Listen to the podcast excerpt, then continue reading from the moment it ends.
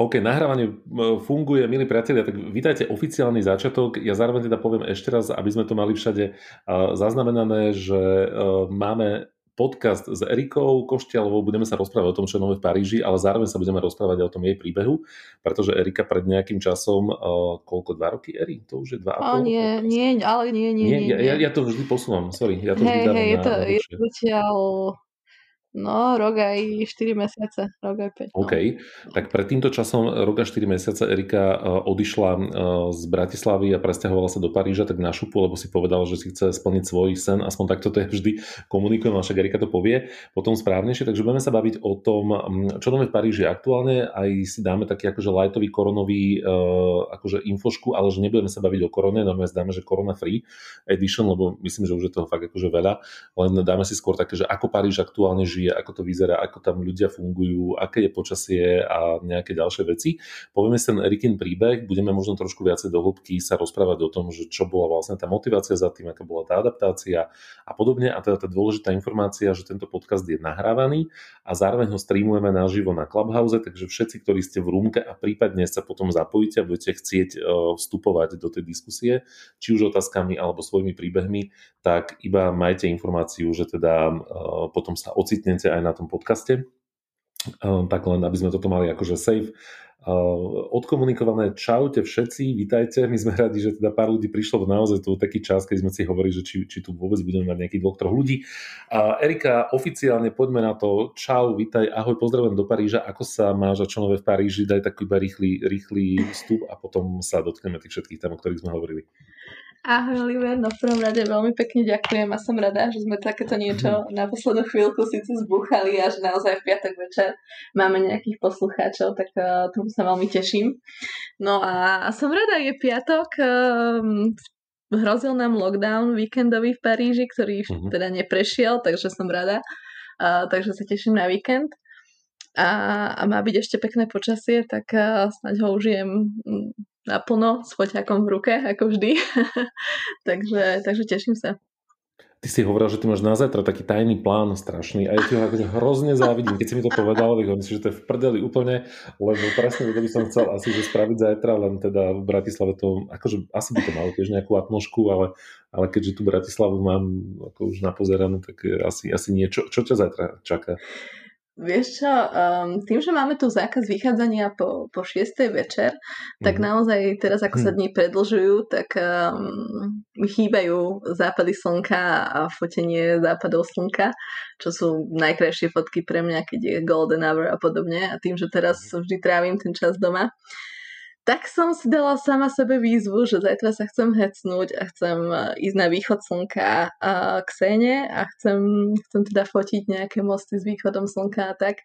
Len keďže východ slnka je 7:15, tak dúfam, že to nejak, že sa hecnem a po tej 6:00 v sobotu vstanem a pôjdem a tak ak ma budete sledovať na Instagrame, tak zistíte, či sa mi to podarilo alebo nie, či dám nejaké fotky alebo nie, tak dám si tam budík a uvidíme. Že ani nechod spať a že potiahneme to do rána. Ale veľa ľudí hovorí, že keď ráno aj cez ten víkend staneš, tak proste sa cítiš tak lepšie a máš viac tej energie a tak ako keď si v tej posteli do tej 10:00. Tak skúsim zajtra, že či to bude fungovať a... Daj vedieť tomu, že to pôjde. Ty bývaš také akože celkom že príjemnej štvrti a dobre, k Seine to máš koľko? Že teda keď chceš byť, že 7:15 je východ slnka, tak musíš o 6:00, že pôjdeš z domu, alebo nie. Musíš vstať iba. Ja som v dobrej štvrti, ja som od Seiny akože 10 minút pešo, ale ja chcem ísť skôr do centra, chcem ísť k Louvru a tam sú také naozaj krásne mosty a nejak to možno tak spojiť s tým Louvrom, že východ slnka nad Louvrom a tak, lebo je tým smerom. Takže mám to tak možno nejak do pol hodinky, že tam budem. Tak len vieš, ako žena, kým ráno vstane a sa nejako dá dokopy, tak snad to vyjde zajtra. Toto si nedovolím komentovať, lebo vieš, to je, určite to je, budeš mať presne toľko, tak to stihneš, ako budeš potrebovať. Dobre som povedal, to je dobrá? Ale áno. Áno, hej. Počuj, a keď si teda povedal, že golden hour, tak náhodou teda akože pre tých ľudí, ktorí možno nie sú takí akože fotografi a tak golden hour vlastne je taká tá hodina, kedy je to zlaté slnko, alebo tá tie lúče sú také akože zlaté a ono sa vlastne počíta ako, alebo že je to... Čože je to nejaký odhad, lebo ja viem dokonca, že sú nejaké aplikácie, ktoré ti presne povedia, že kde sa nachádzaš, takže v akom čase budeš mať potom golden hour od do. Presne ti to, to by som musela nejako študovať, naozaj neviem, ale tesne pred západom už je tma, už na fotky také zrkadlovkou, nie je to OK, ale takú nejakú hodinku pred tým západom slnka, hodinku a pol, dve, je naozaj vtedy to také čarovné zlato, ktoré, keď je naozaj krásne počasie, tak sú neskutočne krásne fotky. Tým, že naozaj chýba mi od oktobra, máme zákaz vychádzania po 6, takže od oktobra som vlastne nebola vonku po 6. Takže mi to celkom aj chýba. Tak preto som chcela tak, že radšej vstanem a pôjdem ráno. Erika, a teda keď sme hovorili, že nebudeme síce nejako veľa hovoriť o korone, ale dáme si to iba naozaj taký lightový pohľad, tak v rámci Paríža, čím ste si prešli za, povedzme, že napríklad že za posledný pol rok z pohľadu nejakých opatrení a tak ďalej, teda vravíš, že teraz máte od oktobra lockdown po 18. A čo ešte máte? A možno je otázka potom taká, že ako to tí ľudia dodržiavajú, alebo čo sa týka že kontroly a podobne, že je to taká pohoda, alebo je to napätie také ako u nás, že proste automaticky sa ide do nejakého odporu voči tým veciam. Vieš čo, jasné. V marci, vlastne keď to všetko začalo, tak sme išli do takého najtvrdšieho lockdownu, ktorý bol do polky mája a vtedy naozaj to bolo veľmi, veľmi, myslím si, že ťažké pre všetkých, pretože sme mohli ísť von na 1 hodinu, max 1 kilometr od domu a vždy si musel mať vyplnenú vlastne takú atestáciu, kde si zaškrtol, či ideš na prechádzku s obsom do obchodu, teda na nákup tých nutných potravín alebo proste do práce, keď tí, čo proste musia ísť do práce. Takže naozaj to bolo vtedy ťažké, ľudia sa báli, ľudia boli doma, naozaj ten Paríž bol plné mesto duchov, že nikde nikoho, bolo to veľmi, veľmi zvláštne. Potom leto prišlo, tak to bolo také všetko uvoľnenejšie, všetci si mysleli, že už je to lepšie, bude to lepšie.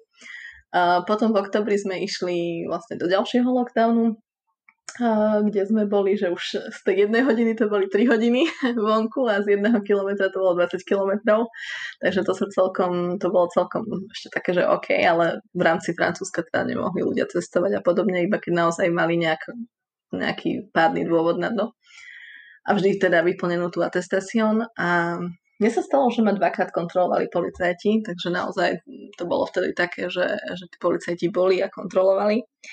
Potom prišli Vianoce, všetko sa pootváralo, všetko teda sa zrušilo.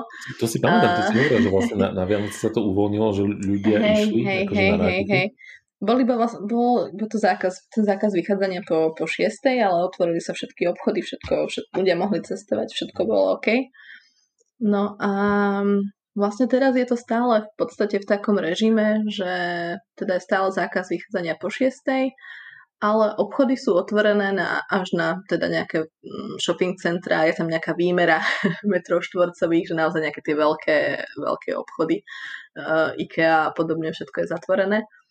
A samozrejme reštaurácie, bary sú zatvorené, ale veľa reštík a barov naozaj teraz ponúka, že si môžeš zobrať, a spravili vonku také malé stolíky, že naozaj tak sa snažia nejak stále udržiavať ten biznis, že tých ľudí tam prilákajú a naozaj hneď reštauráciu, ktorú mám tu blízko domu, má vždycky vyložené ústrice a varené víno, že si môžeš kúpiť a zobrať, a naozaj sa snažia udržiavať ten nejak ten biznis. Tak je to celkom také, že sa mi to páči, že tí ľudia stále nenariekajú, ako možno na Slovensku, ale snažia sa to stále nejako využiť a niečo prospešné možno urobiť. A ako vyšlo slnko a teplé počasie, naozaj sme tu mali 20 stupňov minulý týždeň, tak ľudia všetci vonku pri Seine piknikovali.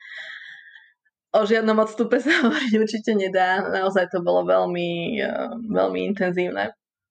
a všetci boli v uliciach, tak preto nám hrozil teraz, sa rozhodovalo o víkendovom lockdowne, ktorý je v niektorých francúzskych mestách. Ale teda neprešlo to, takže zostávame aj bez lockdownu.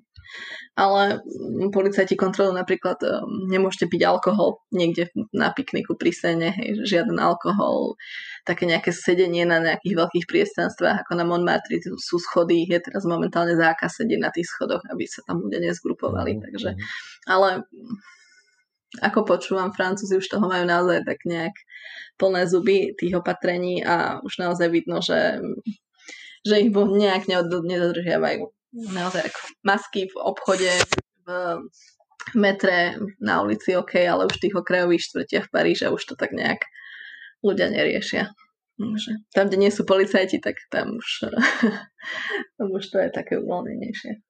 A ty si mi hovorila, alebo si to dával, tuším, niekde na storku, že presne, že polícia chodí a presne, že pri Seine, keď videla ľudí, ktorí sú v nejakých skupinách, takže chodila a upozorňovala, že sa končí ten čas, kedy tam môžu byť, že je to skôr také, že preventívne, alebo je to výslovene, že proste policajti chodia a že pokutujú a podobne, alebo je to skôr také, že OK.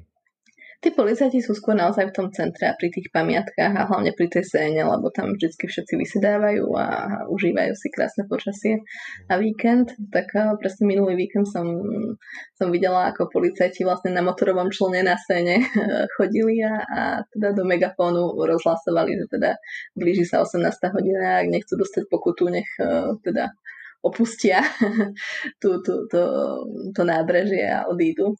A takisto aj takých pouličných tanečníkov na Trocadére, teda pri Eiffelovke, kde ľudia tancovali a ľudia okolo im tlieskali, tak nabehla polícia na bicykloch a vlastne to celé rozpustila. Takže ako snažia sa tí policajti kontrolujú, ale samozrejme to sa asi nedá, aby odkontrolovali všetkých a rozdávali pokuty všetkým.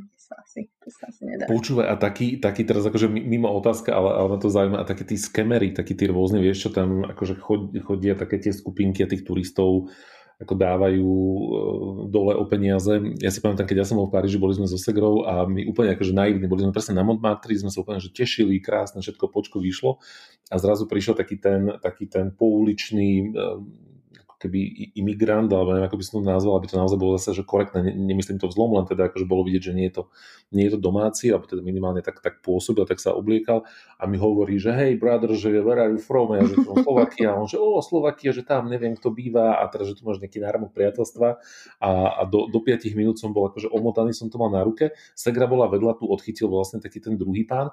A keď som teda hovoril, že OK, jasne, dobre, už mi došlo, teda, že sme sa dostali do tohto a pán hovorí, že teda to musíme akože zaplatiť.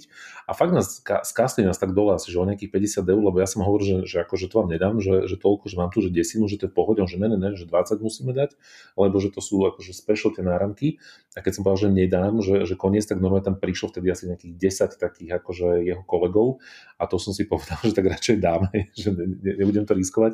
Ako sa títo ľudia, teda zastavil sa ten život asi, že úplne nie v rámci turizmu, alebo fungujú do istej miery aj turisti a aj tieto živé atrakcie, ktoré proste patria k tomu koloritu.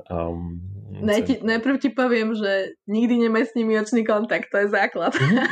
Ja som si presne čítal, že 10 vecí, ktorým sa vyhnúť v Paríži a to bolo presne také, že som si hovoril, že sakra, že som povedal predtým a nejak nám sa počul, že nám sa že brutálne vydaril ten výlet, lebo to bol výlet, že segra ho vyhrala normálne, že ona spravila nejakú testovaciu jazdu v Citrojene, akože milión rokov dozadu, že niekde pri Eurovej bol Citrojen, mal nejakú predvádzačku, nejaký haut a segru nahovorili, že spravte si okružnú jazdu, že môžete vyhrať akože cestu do Paríža, že jasné, no ale vyhrala to, tak sme išli akože dvaja títo akože výhercovia a úplne, že my, tým, že to bol taký flash totálny, tak my sme sa ani nejako nepripravovali, či my sme tam proste, že prišli a náslepo sme išli potom, že do Louvru, neviem čo, vychytali sme úplne najlepšie časy ever, aké tam existovali, že my sme, že v Louvri sme čakali, ja neviem, či 8 minút alebo 10 minút maximálne, že na listok, do Monelize sme sa dostali, takže k tomu zábradliu, teda k tej páske predňou, že tam že nikoho nebolo a potom som to spätne dohľadával, tak sme akože úplne že intuitívne a náhodou, fakt akože čistou náhodou vychytili presne tie sedlá, kedy sa teda odporúča, že chodte tam, lebo že vtedy akurát sa nikde nič nedeje a presne toto bolo potom aj tí skemery, tak potom som si čítal, že čomu sa vyhnúť a tak som to čítal potom, keď sme prišli do Bratislavy. Sorry, som sa rozkecal, ideš. Nie, ja samozrejme vždy mňa tiež naháňajú, ale ja sa na nich aj nepozriem, iba im naozaj arogantne odvrknem, že no. A je to OK. Nie je vždy arogantná, podľa mňa. Ako, že normálne, teraz som si išiel predstaviť. Však je tu Veronika, tvoja táto BFF, tak, počkaj, best friends, áno, dobre to hovorím, ne, že nechcem zvoľať, že či není GFF, vieš, že girlfriends forever, ale nie. Tak mužka potom dá info, že či naozaj lebo tá Erika, že ja si neviem predstaviť akože násratu nejakú. Nie, tak je ich strašne veľa. Dáme to, že tvrdo ich odmietneš, hej? Hej, tvrdo ich odmietnem. To je takisto aj proste s tými, ktorí pýtajú peniaze. Veľakrát akože snažím sa, že niekomu aj dám, keď hlavne takým nejakým hudobníkom a podobne, ale hlavne teraz zistíme. Nie, ale hlavne naozaj všetci to aj teraz hovoria, že ako je korona, naozaj tých bezdomovcov a tých ľudí, ktorí pýtajú peniaze, je oveľa viac, ako bolo v minulosti. Takže takých je strašne veľa, tak to ťa naučí potom trošku byť taký arogantný a povedať im, že nie, keď naozaj za tebou chodia a pýtajú. Takže, no ale asi k tým predávačom bol čas, keď naozaj zmizli, že neboli, to som si tak naozaj užívala, ale už sa to vrátilo, už naozaj, keď ideš aj na to Trocadéro k tej Eiffelovke, tak už ti štrngajú s tými kľúčenkami pod nos, takže je ich menej určite ako bolo, ale stále sú. Tým, že vlastne stále sa dá cestovať v rámci Francúzska, tak ten turizmus stále funguje. Hotely sú stále otvorené, takže naozaj keď niekto mimo Paríža chce prísť do Paríža, takže príde a užije si ten Paríž s nejakými teda obmedzeniami, ale stále ten turizmus ako keby není úplne mŕtvý. Okay. Bohužiaľ, nenaješ sa v reštaurácii, nesadneš si na tú kávu, ale vieš si zobrať to jedlo so sebou, hej, vieš ho zjesť na hoteli a podobne, takže alebo teda pri tej Seine. Pri tej Seine, romanticky. No a poďme teda, inak písala mi práve Veronika, poslala do Messengeru správu, že potvrdzujem, nie je arogantná, iba asertívna. Ale vlastne neviem, či som to mohol povedať, ale však asi áno. Dobre, a počuť, poďme teda, ak môžeme, k tej tvojej story. A potom to ešte zase premostíme, že čo nové, že ako sa to celé mení, alebo ako sa mení aj to tvoje vnímanie. Ale ja dám antre, aby som, počkaj, to som dobre povedal teraz po francúzsky. Poď, pokračuj. Poď, dobre. Že ako to začalo a ty to potom daj akože na pravú mieru. Že tá verzia príbehu, ktorú ja stále hovorím o tebe, je tá, že ty si tu na Slovensku Bratislave pôsobila v HR oblasti, v hotelovom biznise, takých tých akože pekných, akože veľkých hoteloch a jedného dňa si povedala, že tvoj sen je Paríž, lebo si tam niekedy bola a ty sa venuješ, že okrem HR, tak foteniu a maľovaniu, ten si tak akože umelkyňa. Raz som ťa dokonca videl pri práci, ako maluješ a ty si jedného dňa povedala, že kašleš na Bratislavu, že život je príliš krátky na to, aby si žila v Bratislave a išla si do Paríža s tým, že si nevedela po francúzsky, mala si peniaze, takže tuším si mi hovorila, že nejaké 2-3 mesiace plus minus, nie? Že tak nejako a nemala si, pardon, no?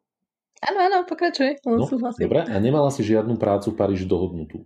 Toto sú akože také tie tri atribúty a odvtedy vlastne prešli, teda už sme to dali na tú správnu mieru, že rok a 4 mesiace a od čias, kedy teda tam prišla a nemala si prácu, nevedela si po francúzsky a nevedela si, že či prežiješ, tak si kreslila potom penisy na Montmartre.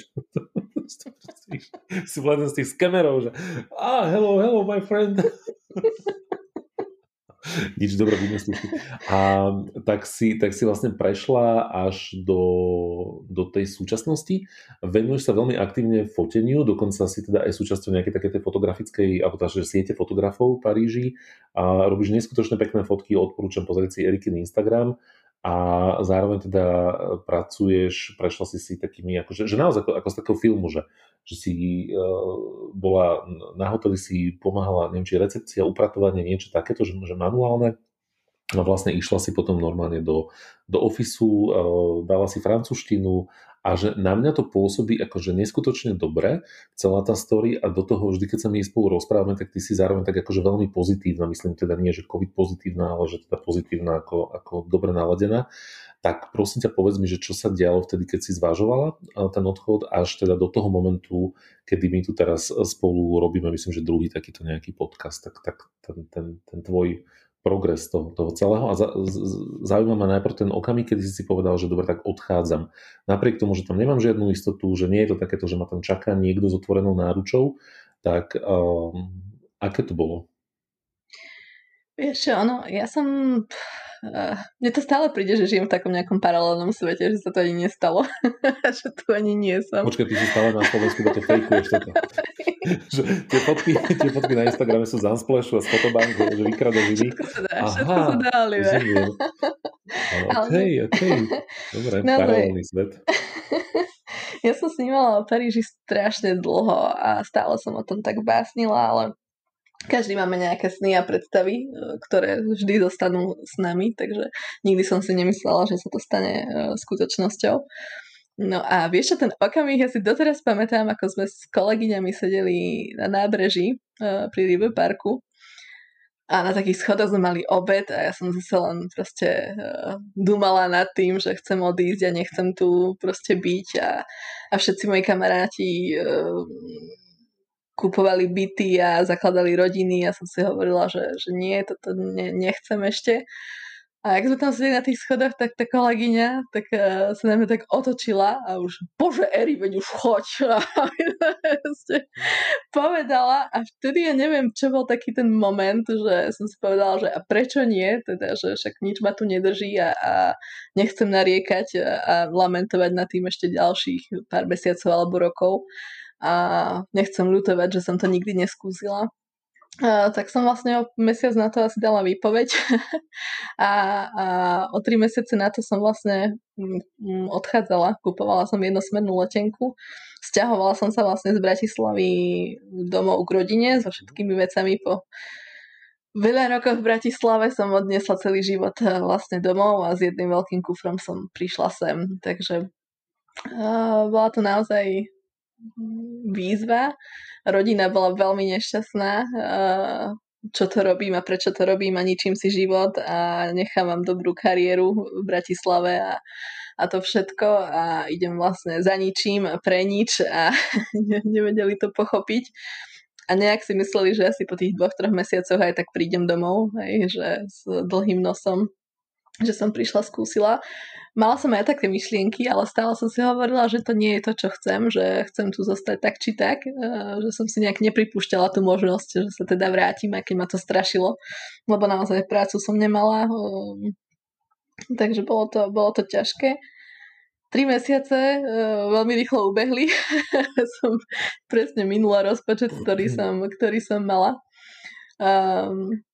Hľadala som prácu, posielala životopisy, ale naozaj bez tej francúzštiny to bolo veľmi ťažké, až že odpoveď na životopisy zo 100 možno 1. Takže... Keď sa môžem spýtať, prepáč, ja ti do toho iba skočím, je jednu takú malú prosbu, že niečo ti šuští, že podľa mňa si niečo robíš s mikrofónom, je tam taký šum a už je to lepšie. OK. Dobre. A možno, že idú okolo. Môže byť. A otázka, tie životopisy si posielala potom normálne, že v angličtine, hej, predpokladám. Hej, ja som všetko mala. Pravdu, že Francúzi nemajú radi ľudí, ktorí hovoria po anglicky a nemajú francúzštinu? To už je podľa mňa také klišé, ktoré teda aspoň ja musím povedať naozaj, že za ten rok, vyše roka, čo som tu, ja som nestretla niekoho, kto by sa ku mne správal nie pekne za to, že nerozprávam po francúzsky. Naozaj vždy mi všetci pomohli. Neviem, či je to iba moje osobné šťastie, ktoré som mala, ale naozaj vždy boli všetci ku mne milí, vždy sa všetci snažili. či starší, či mladší, skúšali tú angličtinu oni, ja tú moju lámanú francúzštinu, tak vždy to nejako proste vyšlo. Že naozaj nikdy som nestretla niekoho, kto by bol, že ty si teda cudzinec a sa s tebou nerozprávam, malo to niečo podobné, takže určite nie. Podľa mňa je to možno, že tá nejaká stará generácia, ale naozaj ja rozmýšľam, že aj s takými staršími, keď som niekde v obchode bola alebo niečo, tak boli OK, hej. Možno je to Paríž iba, možno, že zvyšok Francúzska je iný, neviem. Takže, ale hej, všetko bolo v angličtine a proste moja francúzština stále nie je dostatočná na to, aby som v nej nejak profesionálne používala. Dobre, takže... A počkaj, ja sorry, že som ti takto skočil do rečí, ja sa hneď k tomu vrátim, ale ešte mi napadá v tomto kontexte, keď sa bavíme, až môžem ti skákať do rečí, že kľudne, si ďaleko. Kľudne, aj ostatní, keď máte otázky, skáčte mi do rečí, kľudne. Jasné. Iba sa potom prihláste, dajte tam tú ručičku a je to úplne, že OK, a dáme mikrofón ďalej. Ale mne iba nápadlo, keď sme sa teda bavili, keď si povedal, že presne, že je to nejaké klišé, tak akože však musím ti dať tú otázku, prosím ťa, daj, že 10 mýtov o Parížanoch alebo o Francúzoch, typu, že baretka, neviem čo, ktoré všetci máme, keď ako v hlavách, že buď z nejakého rozprávania alebo z Netflixovej Emily v Paríži, či tak sa to volá Emily v Paríži a Amelia z Montmartre, že aké sú tie najčastejšie klišé, alebo možno skôr také, áno, že klišé lomeno mýty, ktoré neplatia. Lebo napríklad ja viem, že jeden mýtus, ktorý si minule vyvracala, teda to znie tak divne, ale teda, že si vyvrátila, na tvojich storkách bol presne ten baretkový, že vlastne ľudia hovoria, že Francúzi nenosia baretky, ale že vlastne ich nosia, alebo to bolo opačne, teraz nepamätám.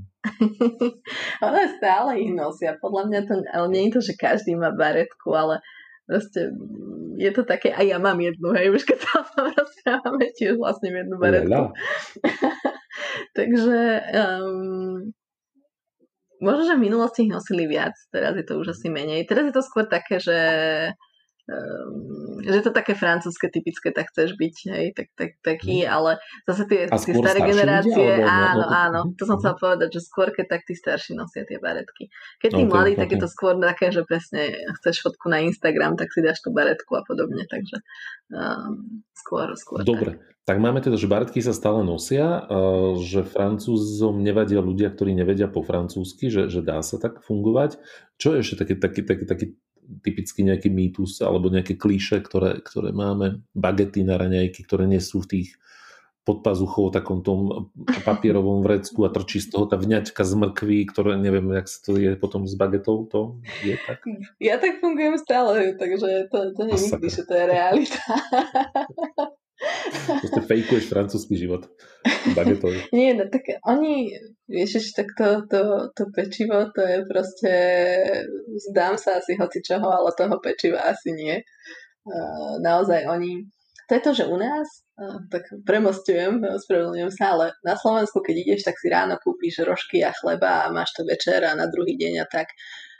Tu oni naozaj tie pekárne pečú 4-5 krát do dňa a naozaj tie produkty sú čerstvé, hej, že stále sa doplňajú a stále, že stačí ti kúpiť tú bagetu večer, lebo vieš, že je čerstvá, hej, že nemusíš si kúpovať ráno, aby si ju mal na večeru, ale kúpiš si ju večer, ktorá je proste čerstvo upečená.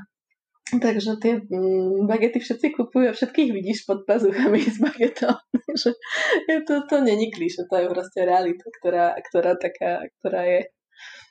Okej. Dobre, ďalší mýtus, otázka. Francúzi sú najlepší milenci, áno alebo nie? Erika, to neviem,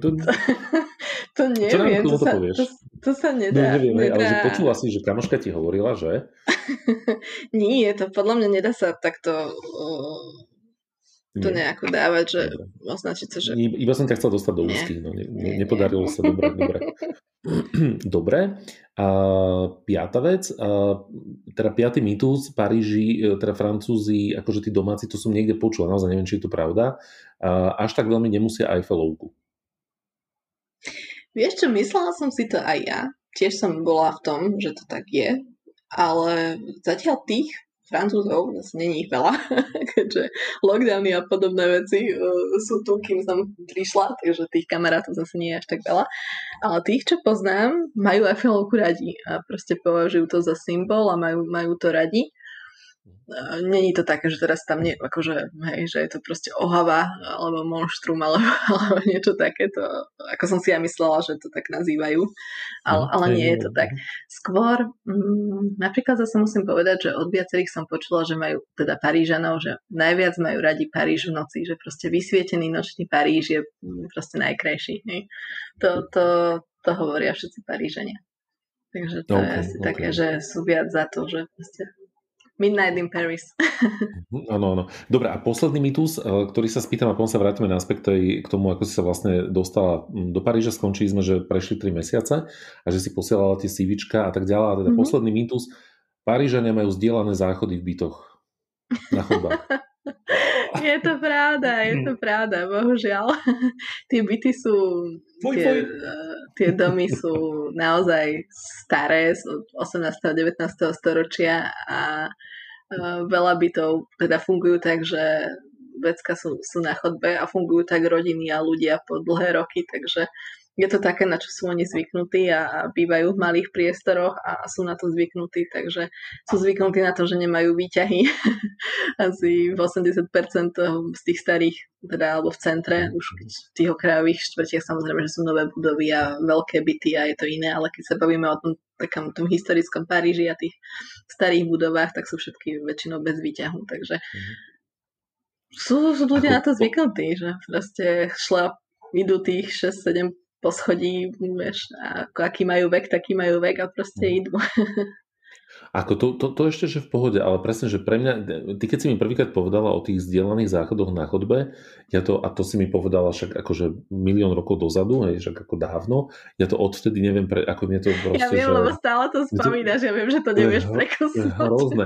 A dokonca, však ja som mal takú tú, vieš, akože, že pôjdem, aj teda, keď tu sa riešil lockdown, že pôjdem do Paríža a za tebou, že dám si dvojtýždňový výlet, proste prečistím hlavu, neviem čo, ale jediná brzda bolo, že keď som prestal, že budem musieť chodiť na ten záchod, lebo ty si bola veľmi veľkodušná, si povedala, že jasne, však akože prespíš chvíľu u mňa, potom si nájdeš nejaký Airbnb alebo niečo, ale pre mňa tá predstava, že ty kokože zdieľaný záchod, že na chodbu ráno a že pozriem sa, že ako je voľno, není voľno, susedia, idete nej, akože to je, že too much na mňa toto.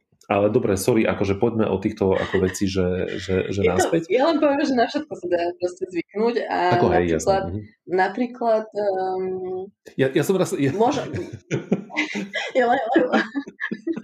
To som tak závislela teraz, ale chcela som povedať, že napríklad pre mňa je teraz dôležitejšia lokalita, že som v takej lokalite bývam a v akej som a som ok aj s mojimi malými metrami štvorcovými, ako sa teraz sťahovať niekde do nejakého suburb, nejakých ďalších, niekde ďaleko a mať super bývanie, takže ono to príde určite, ale tí ľudia bohužiaľ platia si za tú štvrť, ktoré sú a sú na tom zvyknutí a sú s tým ok.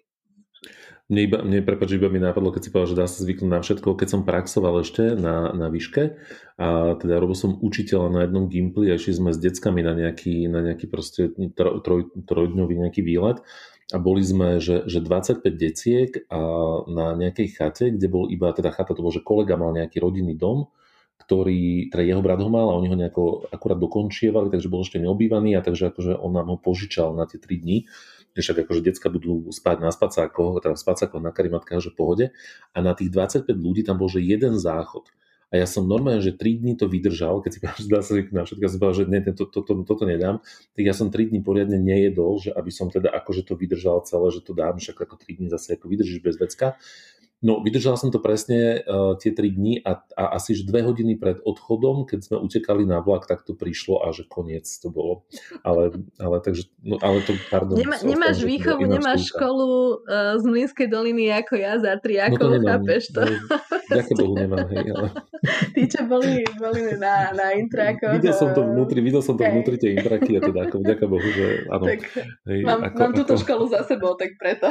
Ako rodený Bratislavčan som sa tomuto mohol vyhnúť. Hrozne z toho tečí.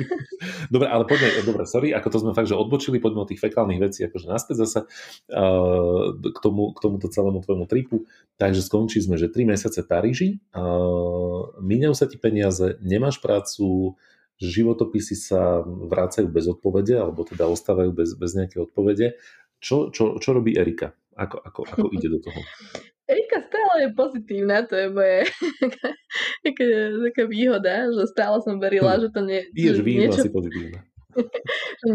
Stále som verila, že niečo príde, niečo sa stane, aby som naozaj nemusela sa vrácať domov, aj keď išla som s tým, že presne stále sa mám kam vrátiť, takže brala som to tak, že keď aj teda nič nepríde, stále sa mám kam vrátiť a vlastne nič sa nedeje a pokračujem v živote ďalej, hej, že tak to malo byť a tak to je a hotovo. No a vlastne v januári som teda si povedala, že OK, chcem tu zostať tak či tak a začala som pracovať v hoteli a bolo to presne, že housekeeping a trochu aj na recepcii a podobne, takže nebolo to, čo som si predstavovala od toho, že keď prídem do Paríža a budem mať takúto prácu. Takže samozrejme rodina je ešte viac nešťastná, že som proste prišla sem a mám takúto prácu, že na čo som sem chodila. Takže... A ja ti opäť do toho vstúpim a teraz naozaj, že seriózne.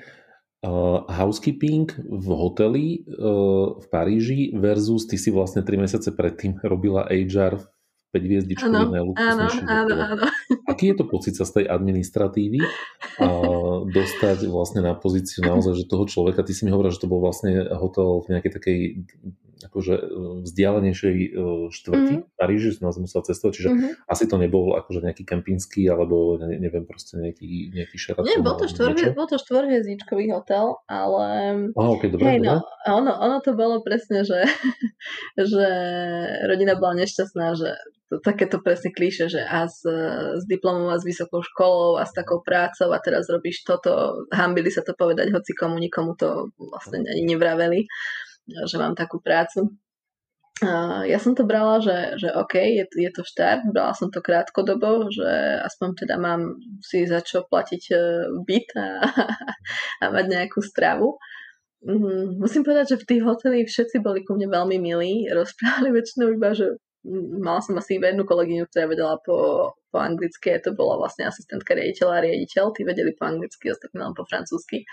Takže bolo to celkom vtipné, keď mi moje kolegyne ukazovali, čo mám robiť a ako robiť len vo francúzštine, takže bolo to veľmi náročné a bolo to fyzicky náročné samozrejme, ale brala som to tak, že dočasné, OK, ako bola som z toho nešťastná, ale stále vždy, keď som mala voľno, tak namiesto toho, aby som sa doma nejak oddychovala a načerpávala energiu, vždy som šla von, vždy som si fotila a keď som sa prechádzala po tom Paríži, tak vždy som si hovorila, že a stojí to za to, hej, že aj keď teda tie ostatné dni v práci som nariekala a bolo to hrozné, ale potom ten voľný čas, ktorý som trávila, bol krásny a som si hovorila, že OK, pokračuj a nevzdaj to. No a vlastne potom prišiel hneď aj ten lockdown od marca, takže som vlastne odrobila len 2 mesiace, hej, takže nebolo to až také hrozné. Potom som bola vlastne v lockdowne, ale boli sme platení od štátu, takže to bolo OK. Potom som začala chodiť do práce iba tak akože sporadicky, že 2-3 krát do týždňa. A pravdu povediac, ja som to už potom aj tak vzdala, že som si povedala, že OK, tak mám takúto robotu, no kto vie, dokedy ju tak budem mať, ako už som si potom... To je to, že človek si zvykne na všetko. Že už som si potom na to zvykla, hej. Aj keď, hej, zo začiatku bolo fakt ťažké dať si proste zrazu, hej, z tých lodičiek a šatočiek z Bratislavy, z HR, zrazu uniformu a tú takú čiapočku na hlavu a podobne. Takže bol to veľmi ťažký skok pre mňa, to tak nejako emočne zvládnuť, ale... Potom som už to brala, že OK, že predsa si v cudzej krajine nerozpráva že ich rečou, tak čo by si chcela za prácu, som si hovorila. No a už keď som to tak nejak potom vzdala, si pamätám, že ja som poslala jedno jediné CVčko asi za 3 mesiace, ktoré som akože našla nejakú ponuku, tak som poslala a vyšlo mi to. Som bola strašne z toho prekvapená, ani neverila tomu, že sa mi to podarilo. Takže som sa vlastne dostala do toho, čo som robila predtým a teda niečo podobné a mám teraz takú zase tú ofisovskú prácu a teším sa z toho, že už mám konečne taký normálny život, aký som si predstavovala, že ho tu budem mať. takže taký vývoj bol, že bez práce, zlá práca a zatiaľ dobrá práca, tak uvidíme, čo prinesie budúcnosť. Super. A teraz vlastne pracuješ teda naspäť v HR oblasti plus minus, tak toto môžeme zarámovať? Nie.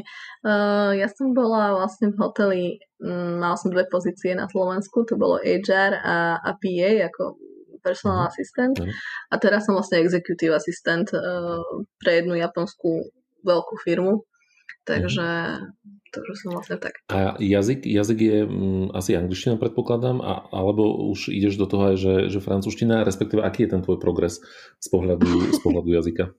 Ja sa stále smejem, že ja progres nevidím, ale ľudia mi hovoria, že je tam progres. V práci používam angličtinu. Že hovoríš po anglicky, ale s francúzským prízvukom, hej? Áno. Vieš, ja sa smejem, že mám takú teraz momentálne franglish, že poviem dve slova vo francúzštine a zvyšok po anglicky. Takže mám takú franglish, že sa snažím, strašne sa akože chcem, ale potom sa neviem vymotať a nakoniec to vždy poviem potom aj po anglicky. Alebo to je ako Slováci, ktorí žijú v tých... No, sorry. Ježe, tie stále strašne dorčí, sú úplne debil. Páde.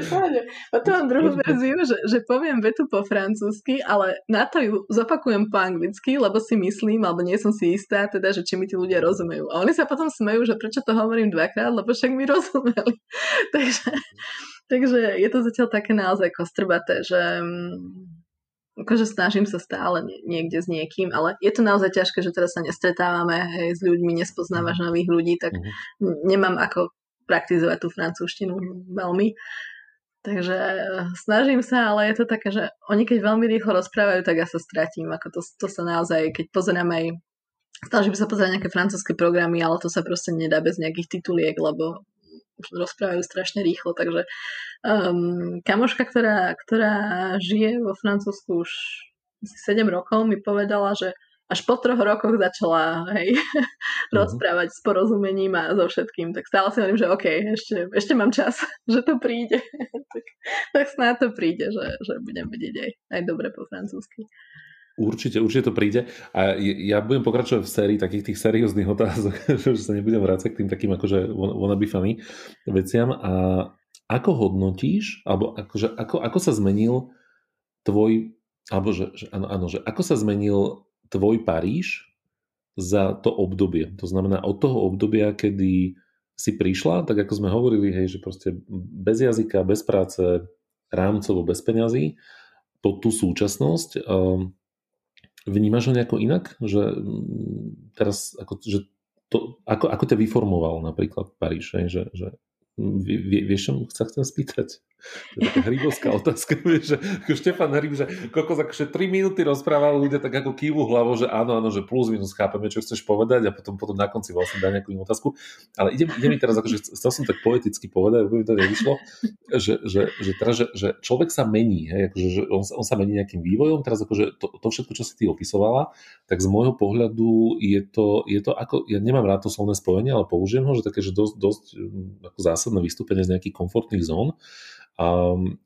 Asi ti to možno aj dalo nejaké tvoje vlastné seba uvedomenia, že proste dokážeš zvládnuť situácie, ktoré možno za normálnych okolností by si doma na gauči povedal, že ich nezvládneš alebo že sú nad nejaký rámec. A teraz, že vyformovalo to potom aj nejako inak ešte ten tvoj pohľad napríklad, že na Paríž, že vnímaš ho teraz nejako inak a z toho možno nadšeného, splneného sna je to nejaká iná väzba tam teraz?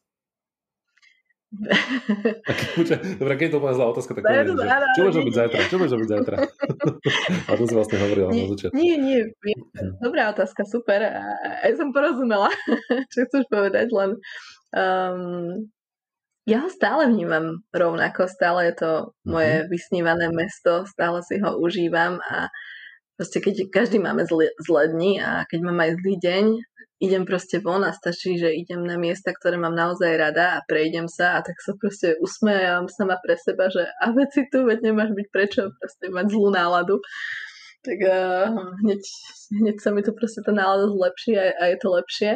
Že naozaj ja to vnímam stále ako moje mesto, ktoré som si vysnívala a stále ho mám strašne rada a stále tu strašne veľa vecí, ktoré chcem objavovať a Paríž je hlavne taký, že máš strašne veľa štvrtí a každá štvrť je iná a ono, všetko je to také, že možno také rôznorodé, ale v podstate to všetko dáva tú atmosféru tomu mestu.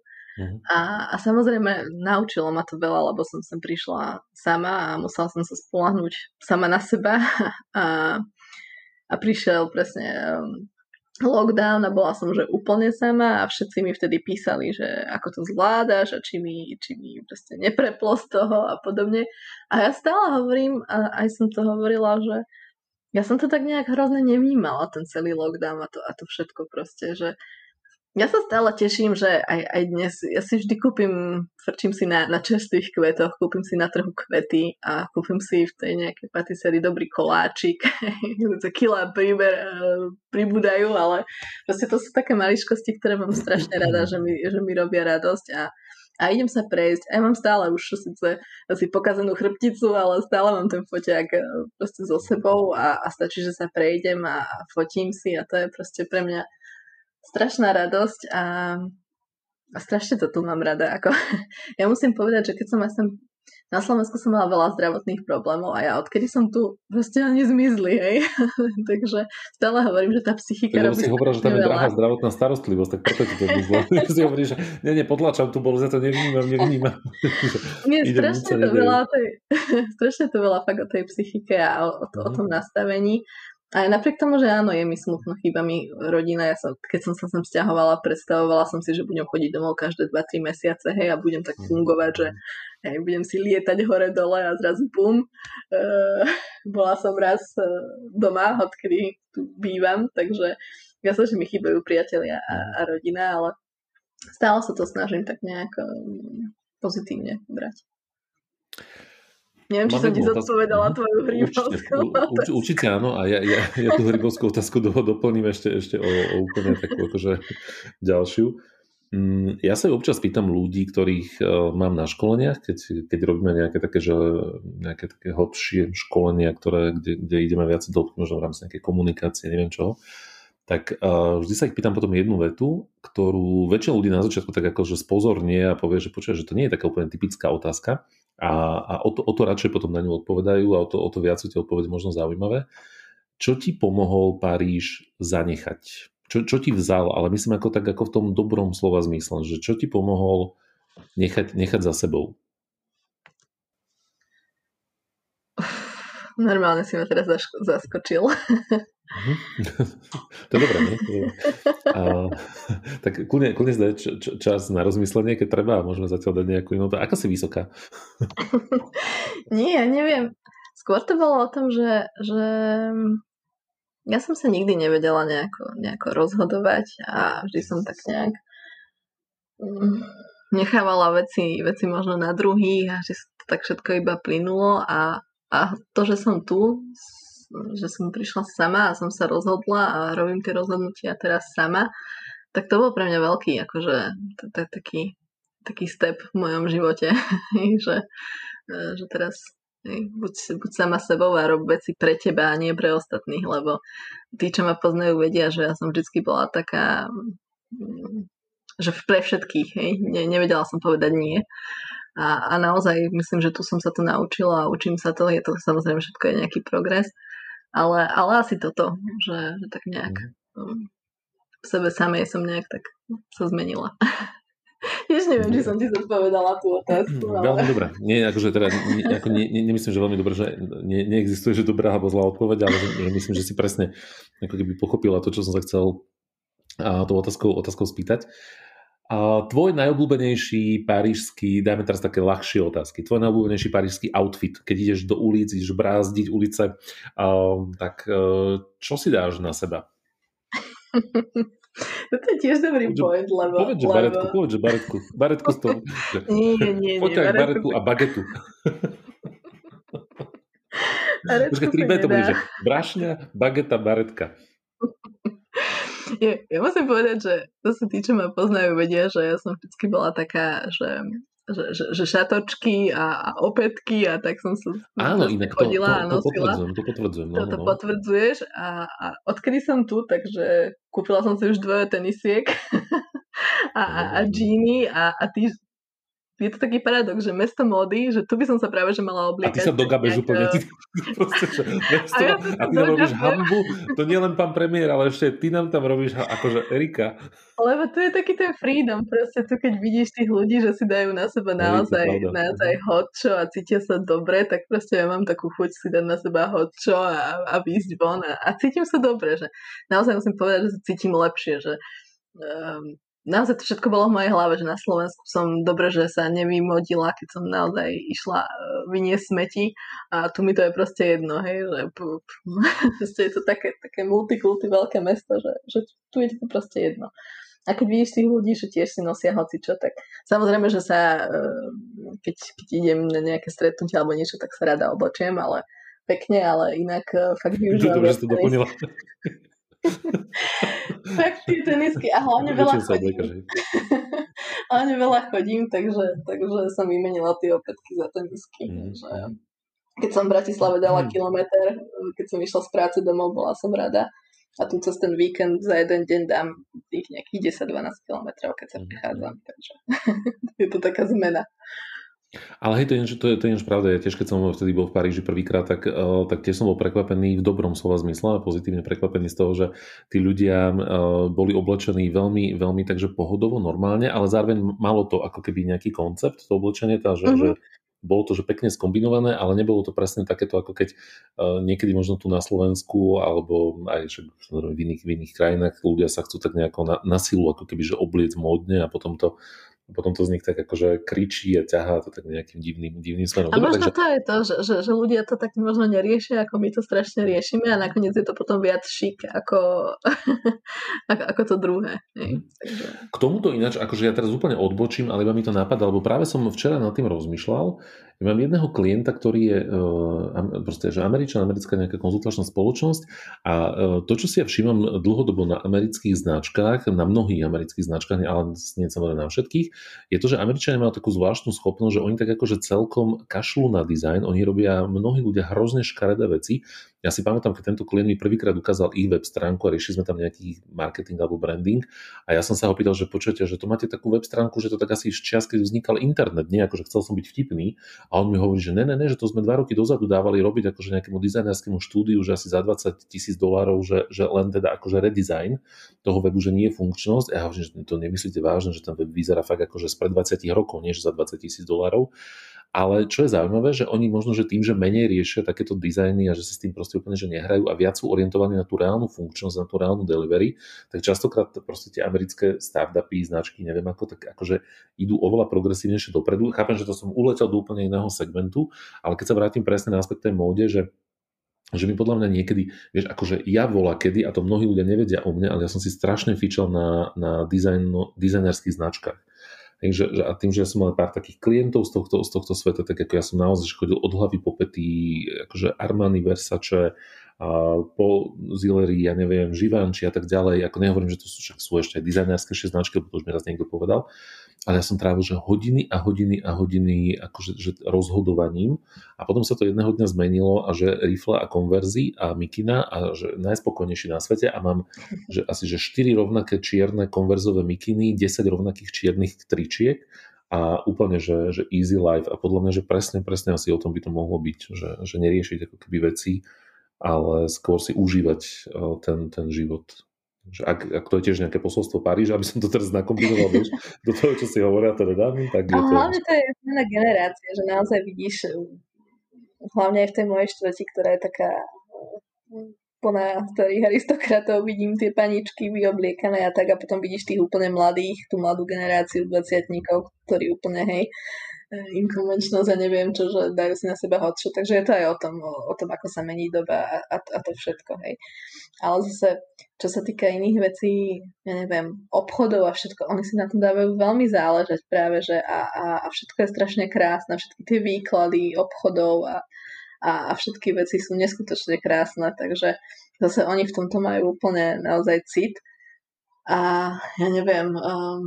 Či už aj niektoré bary a reštaurácie majú ten nábytok, ktorý majú desiatky rokov ten nábytok a nemenia ho a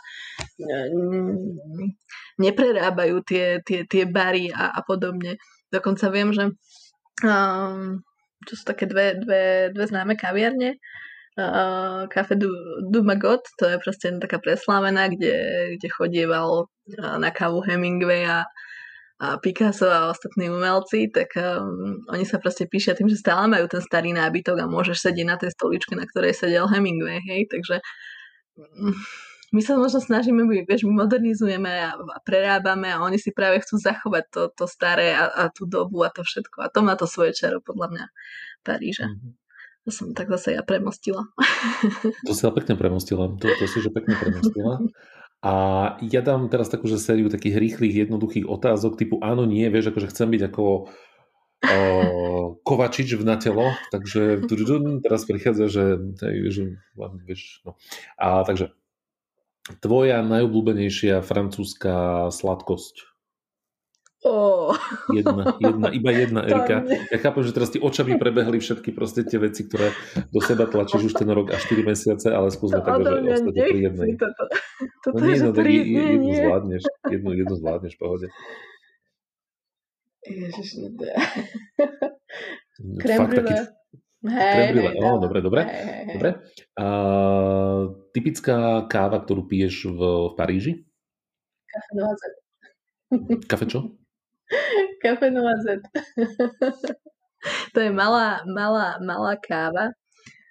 Noazet je vlastne oriešok. A okay. Je to káva, ktorá má toľko mlieka v sebe, ako malý oriešok. Hej? Že je to káva, ako sa to povieš? Café Noazet. Dobre. Takže to je, že ktorú piješ najradšej. Teraz pozrieť, zakrvná otázka. Akú kávu piješ najčastejšie? A teraz musíš povedať podľa mňa tú kapsulu.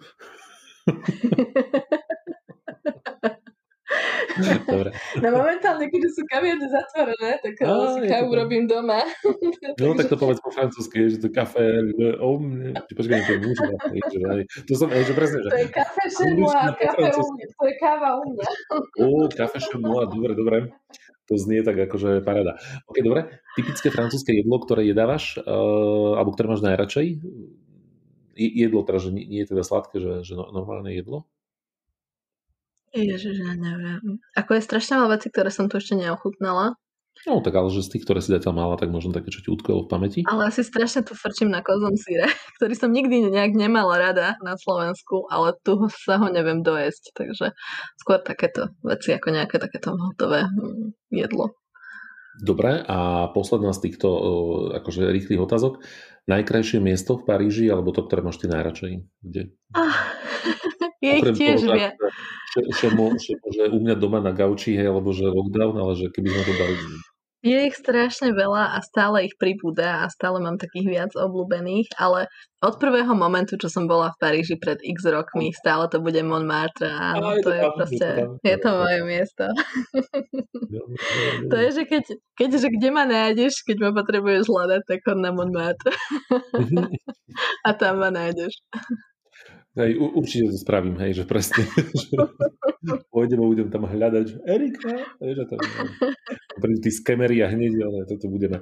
Dobre, Eri, počkaj, pomaličky to poďme uzavrieť, ideme na živo, že 57 minút, čiže otázka na tých pár ľudí, keď sme začali hovoriť o tých jedlách, tak podchádzala polka. Hey. Strašne zlaté. V každom prípade, ak náhodou z tých, akože tí dvaja, čo ste tu ostali, je tu viacej. Aha, počkaj, máme tu nejakého človeka... Nie, už nemáme, ktorý chcel ísť hore. Tak kľudne, ak máte nejakú otázku tak na Eriku, tak sa prihláste cez tú ručičku, keďže teda tento podcast síce nahrávame, ale zároveň ho streamujeme naživo na Clubhouse, tak kľudne môžeme vstúpiť do takejto interakcie. A ak teda príde nejaká otázka, aj keď možno ľudia nebudú chcieť byť na nahrávke, takže možno nedajú tú otázku, ale v každom prípade za mňa posledná otázka na teba, taká, ktorú teda akože to. Na čo sa najviac tešíš na tie najbližšie dni? Paríži. Ako chápem, že to bude ešte dlho, ale teda, že teraz prídu tie nejaké dni najbližšie v horizonte pár, možno, že dní, týždňov. Čo je taká tá radosť, na ktorú sa možno tešíš z prichádzajúcou javu? Keď ti poviem, sa budeš smiať, ale presne je to, že... No to musíš dať, čo sa vráti teraz. Videla som fotky, že už rozkvitli magnólie, takže na to sa najviac teším, že idem na lov za magnóliami a cherry blossoms na kvietky, hej. Takže na to sa najviac teším, že budem si chodiť a budem robiť nejaké fotky. Ako má byť pekné počasie do nejakého útorka, potom má zase prísť obdobie dažďa, má prešať celý týždeň, tak mám teraz tento víkend na to, aby som tie magnólie nejak našla a si pofotila. Takže na to sa teším. Dobre. Takže budeš mať magnólie a potom budeš doma piť tú kávu šesť mois, tak? No, dobre. Erika, poďme to ukončiť. Milí priatelia, ktorí ste tu ešte ostali a zároveň všetci, ktorí ste boli s nami od začiatku, ďakujem vám veľmi pekne za vašu pozornosť a za to, že ste tu s nami strávili tú hodinku. Erika, tebe ďakujem veľmi pekne za všetky, myslím si, že pre mňa osobne ja ťa veľmi rád počúvam, ja sa veľmi rád s tebou vždy rozprávam, lebo pre mňa to je vždy taká naozaj, že tá pozitívna nejaká, teraz nechcem, aby som vyznal ako tá herečka, čo posiela tie pozitívne vlny, ale že takže pozitívna energia z teba ide a mne sa to veľmi páči a zároveň vždy tak akože mám pred očami ten Paríž, keď som tam ja bol, takže to mi tak akože pekne evokuje, takže ďakujem ti veľmi pekne za tvoj čas a pozdravujem ťa do Paríža a ďakujem vám všetkým, ktorí ste nás počúvali nielen na Clubhouse, a ktorí budete počúvať tento záznam v rámci podcastu.